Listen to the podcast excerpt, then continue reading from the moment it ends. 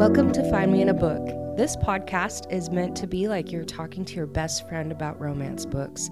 I share my passion with those who love to read, those who don't have time to read, or those that don't like to read but still want to know and be involved with book conversations. Thank you for being here. Let's get started. Alison Rose Greenberg writes passionate and compelling stories about love, heartbreak, and hope. She is a screenwriter and speaks fluent rom com, lives for the 90s WB dramas, and cries to Taylor Swift. She is the author of Bad Luck Bridesmaids, and her knowledge of the music industry is center stage in her second novel, Maybe Once, Maybe Twice. Hi, Alison. Welcome to Find Me in a Book. How are you today? I'm good. Thank you so much for having me. Yes, I'm so excited. Um, so your novel, maybe once, maybe twice, came out October third. Is that correct? Yes. How how has it been? It's almost been a month that it's been out. Has it just been kind of like a whirlwind? It it has. This my my first book came out like the height of COVID, when Omicron was hitting, and so I didn't really get out there like out of my house with it. And this one mm-hmm. I have been getting out of my house with the book, which has been nice. Um, and the reception's been really lovely, and and I'm so ha- you know I'm just happy it's out. That's so exciting um, that it's been out a month and it's an incredible novel. I loved it. I devoured it so quickly. Um, it just yeah i i have so many thoughts about it that i that i'll kind of sprinkle throughout the whole episode but yeah i just it was incredible and i loved it Okay, so I know that your readers are really excited to hear from you. So I have some deeper questions for you um, regarding like the book and your process and everything like that. Um, so I definitely want to get into it. So my first question is I want you to tell us how you got into writing in the first place. I started really screenwriting first. So I started screenwriting at USC and took one class and was just really hooked and it felt like breathing. And that mm-hmm. was really my start into writing. And prose came pretty accidentally. Um, I was pitching a movie, but the way they wanted me to pitch it was to do a short story. And the short story ended up turning into a book. So I pitched it as a book and as a movie, or I wrote the manuscript for the book and um, and sold that as I was pitching and selling the move to write the movie. So that was it was a very backwards way into prose and into authorship. I love it. That is so cool. That is so interesting that it, yeah, you did kind of go a back way through it. I want to know the first story you ever wrote and how young were you? I don't know. I, I, I'm sure I was young, but I think the first like finished piece of work I wrote was college. Like something that, yeah, I can't, I mean, I'm sure I wrote a lot of fiction as a kid, but there's nothing that's jumping out to me like this short story about two brothers is something that I wrote in college, but it was a screenplay.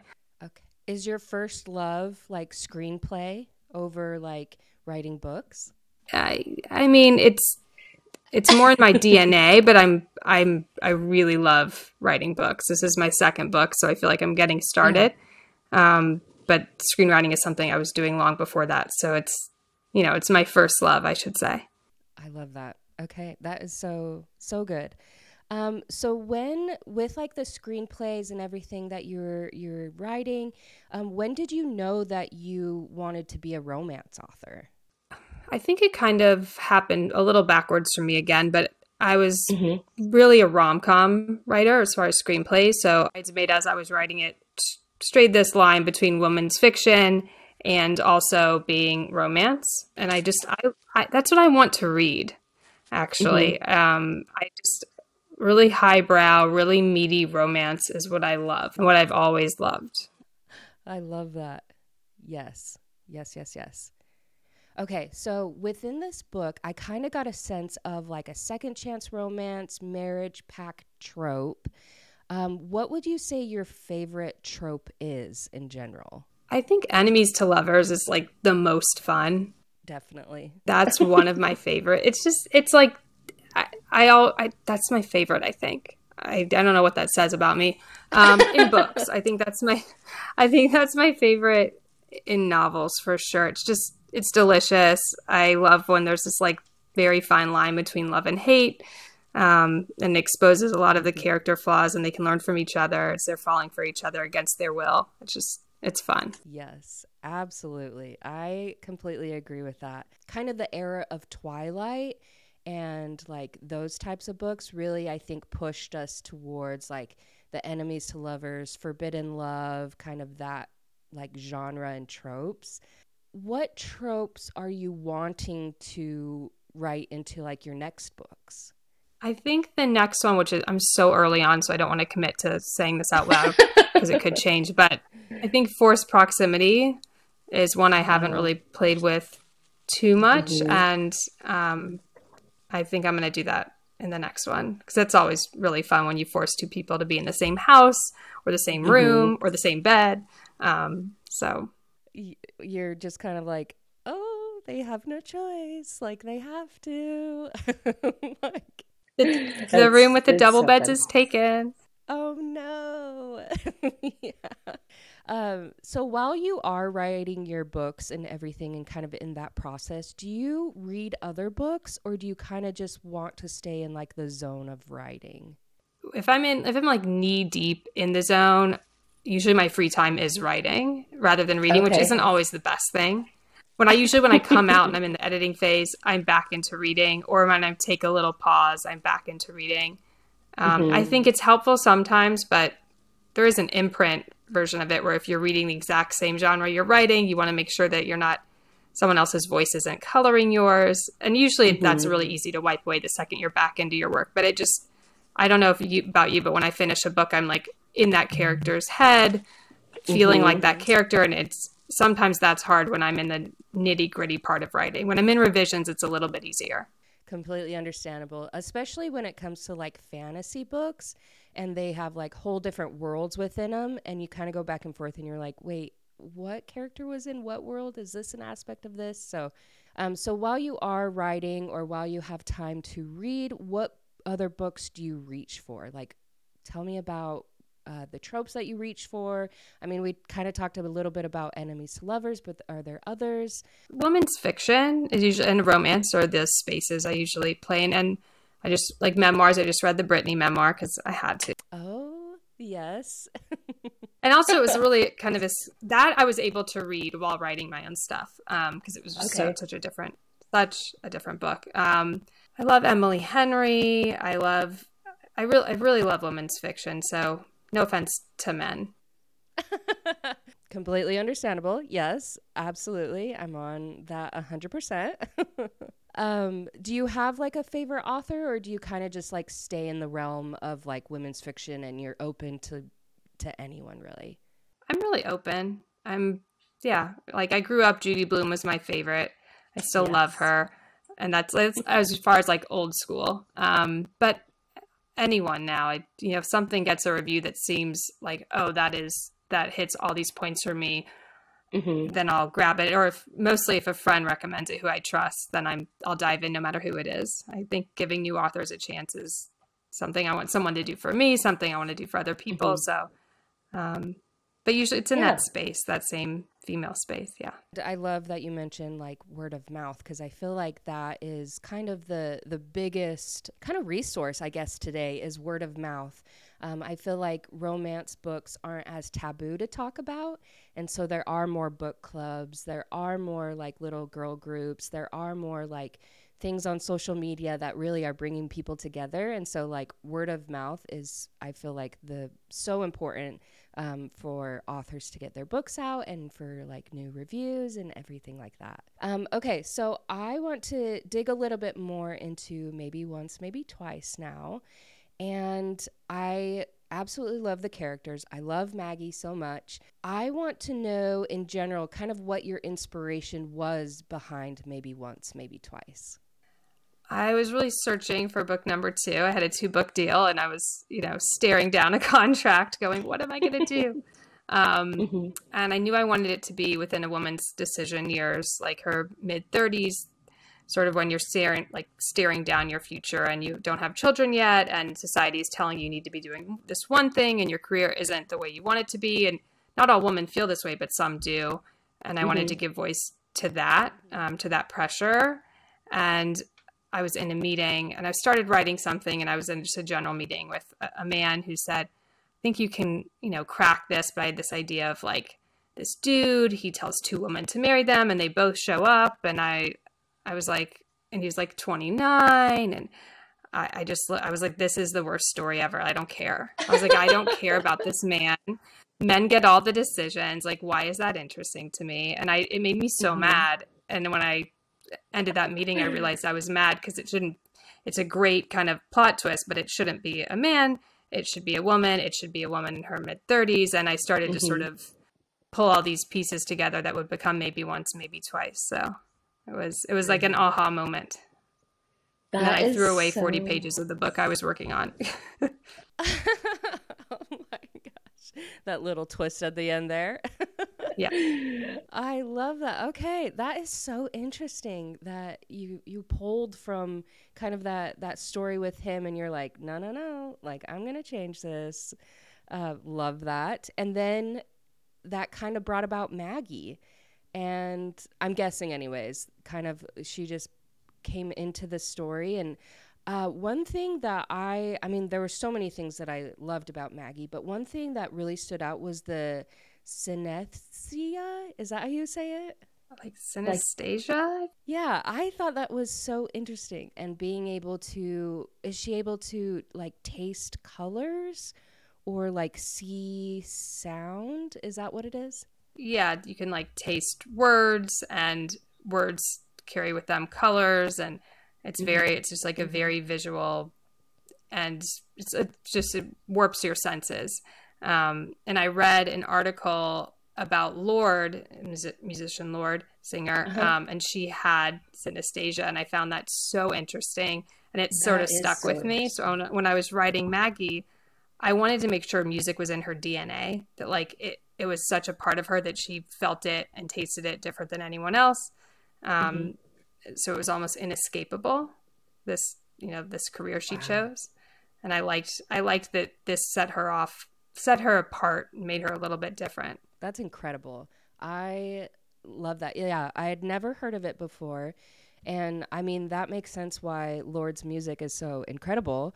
And i want her to come out with more. But yeah i had no idea. That is so so interesting. I'm glad that you added it into that or into the the book because it just I think that it's something that more people should know about. Another thing that I loved about Maggie is that, and you see it throughout the book and the different themes, is that she just knows what she wants and she goes for it without hesitation. And I think that's so admirable because, like, being, um, I mean, this book, I related to it a lot. Like, I'm in my early 30s, I don't have kids, like, trying to figure out what I really want to do. And for to read a book like this where she she knows what she wants she does whatever she can to get it and we see her struggles and we see what she goes through but she knows what she wants and that is just like so inspiring and i just i absolutely enjoyed maggie and i enjoyed this book so much. Thank you thank you if we start from the very beginning, um, I know I've seen a little bit of like interviews and, and your social media and everything like that, and I do want to bring it up again. But I loved in your dedication to your parents at the very beginning um, that you said like, "Please, mom," or like, "Please, parents," like, don't read the sex scenes. And I love that because I recommend like romance books to my mom. And a lot of times I'm like, oh my gosh, mom, like, please don't read these sex scenes. Like, I'm so sorry. yes. Like, and if you do, never tell me. And even I, I mean, I'm at the very beginning of the book still, and and already. So the dedication, really, I love that. And also your Stevie Nicks quote. I knew immediately that I would love this book because of that. And I'm guessing that this quote kind of helped you come up with the title. Yeah, this the song. It's like her line from the song Gypsy. And mm-hmm. it to me, when I was trying to think of titles, I was like, all right, maybe once, maybe twice when it comes to a great love. Um, mm-hmm. It's like it had second chance romance almost built into it. Maybe once, maybe twice when it comes to your career. You know, there's a mm-hmm. start and stop to Maggie's career and then a restart. So, and and then you know falling in love twice with two different men maybe once maybe twice so it just felt like it was it just fit a perfect perfect fit yes And Stevie I Nicks is amazing. That. So absolutely, one hundred percent. So yeah, all all together, it just was beautiful, absolutely beautiful. And yeah, I knew immediately that I would love it because of that. So speaking of like Stevie Nicks and everything, uh, so the music and songs like they're spread throughout the book, and I love that. Um, I didn't know that you actually have a Spotify playlist for it. Um, so while I was like reading throughout the book and you would mention, or like Maggie would mention different songs, I would listen to it on Spotify while I read it. And it just like added such like emotion and just kind of put me next to them, which I I love that this book is very centered on music and and songs. And so I want to know like did you pick these songs ahead of time or were you like writing the book and then chose which songs fit? As I was writing, there was well mm-hmm. twofold. One I would I made a playlist while I was starting the book just to write like a I usually write to music um, mm-hmm. I mean, a lot of it is Taylor Swift for me because it's like writing to white noise because I know her so well. But then right. I would start adding these songs, and then as I was writing, there would just be a natural place to put a song, and I knew exactly what I wanted because um, I knew that Garrett was more of like a pop punk. I mm-hmm. knew I was able to sort of see. I knew that Maggie and Asher's would be very nostalgic and 90s, early 2000s. Like I was able to mm-hmm. really place these songs in where I wanted them. Um, mm-hmm. So a little bit of both. Like I put tucked some away, knowing I wanted to use them later, and I didn't mm-hmm. know exactly where, or I would find a moment and pull in a song that seemed perfect. I love it, love it, love it, love it. There were also just so many like I call them thought nuggets because it just kind of like made me stop and think for a minute. And there were also a couple like quotes um, that I like had to stop and uh, to my husband I was like, "Oh my gosh, let me read this to you." Like because it was just so like it had my mind going. And one of them was uh, the women don't have midlife crisis because we've spent our lives constantly in crisis. I'm like oh my gosh like what? Like that just blew my mind. And so i wanted to wanted to ask like what sparked this like powerful like sentence? Like it was so incredible I, I remember my dad, we were not to like out my dad about his midlife crisis, but it was much we were we were younger. He was like in between things and he up and moved us from Atlanta to San Diego for like two and a half months in the middle of my wow. sixth grade. And that was his midlife crisis. And mm-hmm. I remember thinking, okay, is my mom's midlife crisis gonna come? And and no, because she was just always thinking about the next step and her kids and him and like and she was just too much not in crisis but there was too much mm-hmm. going on to have a midlife crisis and women are just we've always we always overthink in ways men don't so when they have to start when they like reach a certain age where they start thinking about their future they have a crisis women are we have to think about our future when we're 30 we have, you know because our biological mm-hmm. future our children it's just different for men like they just things just fall into their laps in a way mm-hmm. usually that they don't for women so yeah, so we're just constantly in crisis. Absolutely. Like I I really am going to like tell that quote to like everyone because it just it it's just mind-blowing and I love that and thank you for sharing that. Um, and another one that I I wanted to talk about is uh, if people want to reference, it's page 118 and this was the paragraph that I like stopped and I was like husband or JR like I have to read this to you. Um, but it's it's where you said if you are vulnerable enough to put your heart on the line for an audience, nothing screams louder than the silence that follows the moment before you get a yes or no. Like mind blown once again. Um, I'm guessing like do you do you remember what you were kind of thinking as you were like writing this or or what you were kind of referring to or like inspiration? Yeah, I mean, my career not just as an author but as a screenwriter it is very much pitch and 99 mm-hmm. people will say no 99 times it'll be a no and you just need the one to have a career um, mm-hmm. so it's it's a lot of no's until there's a yes and there's that like that in between where you're like oh do they love this thing that I almost killed myself for. Um, and you feel like they're saying no to you, even though they're not. So you try not to take it personally, but that is what being an artist is. It's like you dust yourself off after mm-hmm. killing yourself for a project and someone not liking it. And then you know at some point someone's going to say yes and raise their hand, um, whether it's that project or something different. But that's this just vulnerability of being an artist that is mm-hmm. really hard. um, and you get used to it. And I don't know if that's good or bad. yeah, and also like to go along with that, just having the courage to keep getting back out there. Um, especially if you there are like the 99 people saying no and just yeah having that to be like no i can keep going out there this is what i love to do like keep putting it out there even though they might say no and having that to just keep going because um, i'm sure a lot of people they keep getting the no's and then they just kind of like stop and so um, it's incredible that you you put that in here that it's like the moment before you get that yes or no that you're just questioning everything like did i do this right? Did i need to do this different? And having that it just it just opens your eyes like no like maggie kept going. We need to keep going. Like our our dreams are there. Like we just have to keep going. I thought that was incredible Okay, so I want to talk a little bit more about like the characters now, kind of like deeper. Um, so we're giving we're given K- Garrett at the beginning of the book, and we kind of follow that friendship and uh, throughout their twenties and and through the age of thirty five. And was that kind of like your intention to do their relationship to make it feel like a right person, wrong time?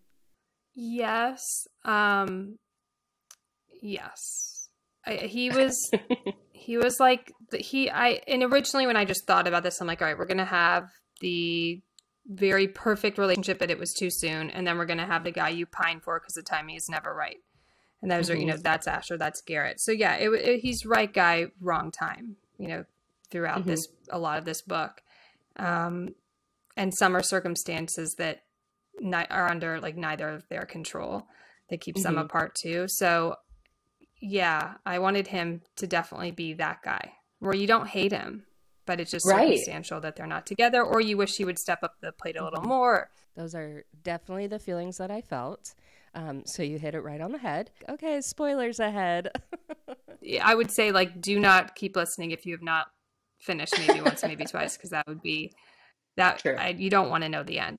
I do want to know does he get like a happily ever after? Like, does he stay with like the girl that um, he was engaged to? I know, I think I it said like he broke it off. I I can't remember, but yeah, in your head, like, does he get like a happily ever after? Sure. Yeah, I have in there that he does not get married, so that's in the book. A couple people have been like, "Are we getting a Garrett book? I need to know if he's okay." Yes.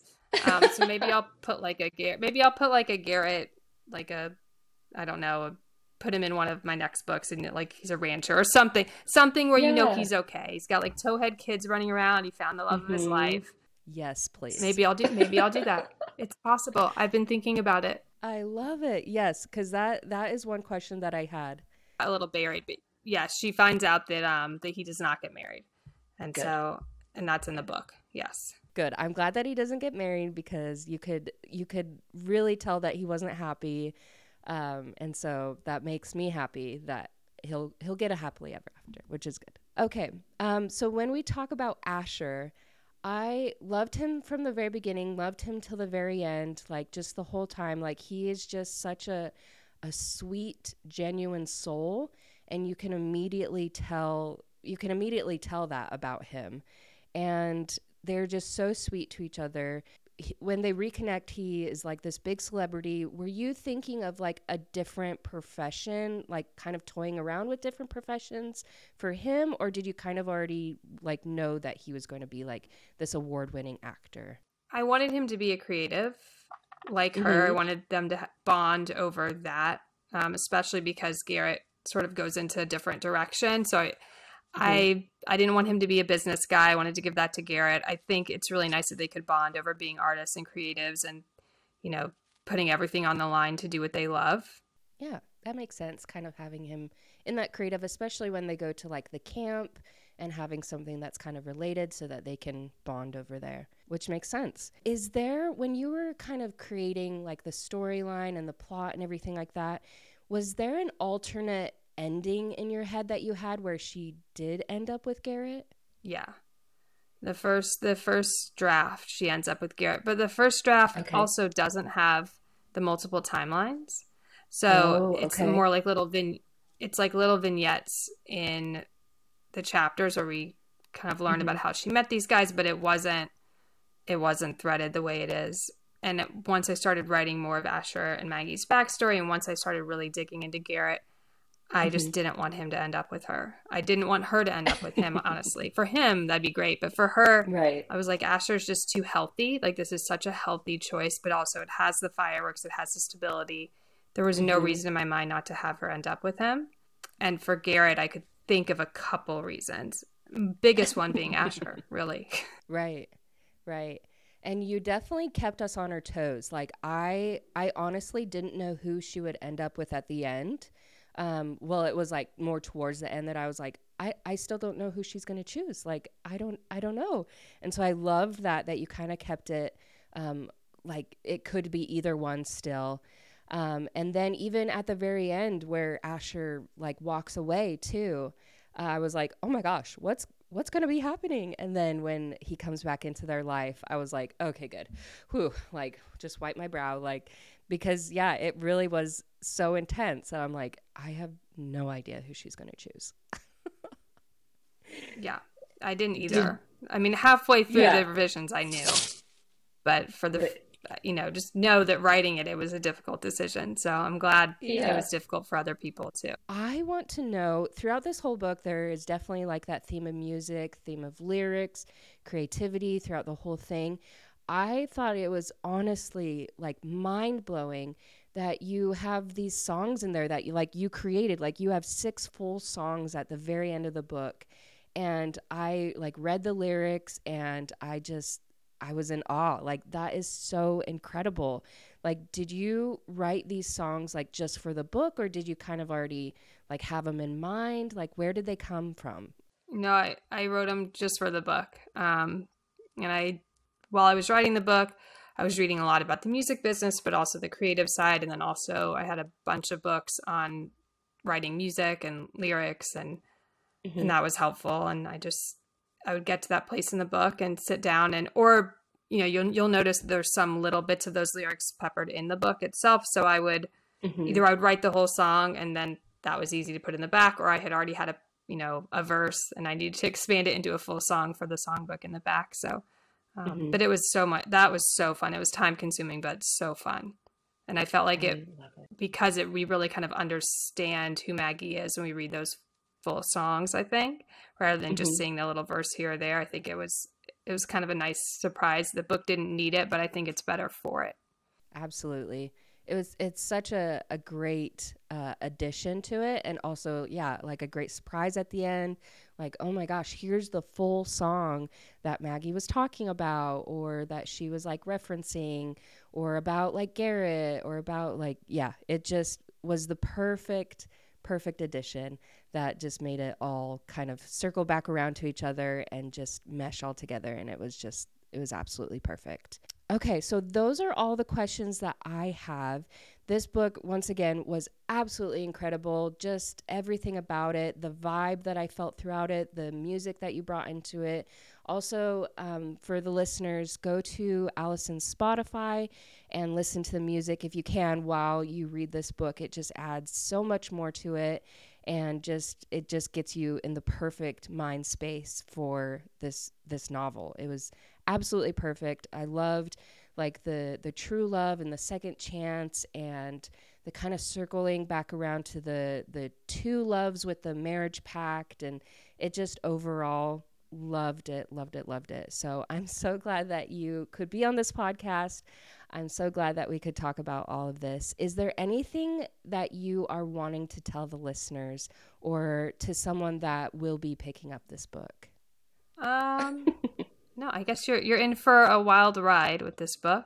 Um, and I think it's, you know, I, I see a lot of this, but it's sort of, and I love the cover, but it's a cartoon cover, but it really, you know, there are deeper themes here mm-hmm. and and some and some darker moments too. So you know, buckle up. But it's very emotional, and I, I hope it touches you. And that's what I'd want to tell people. I love it.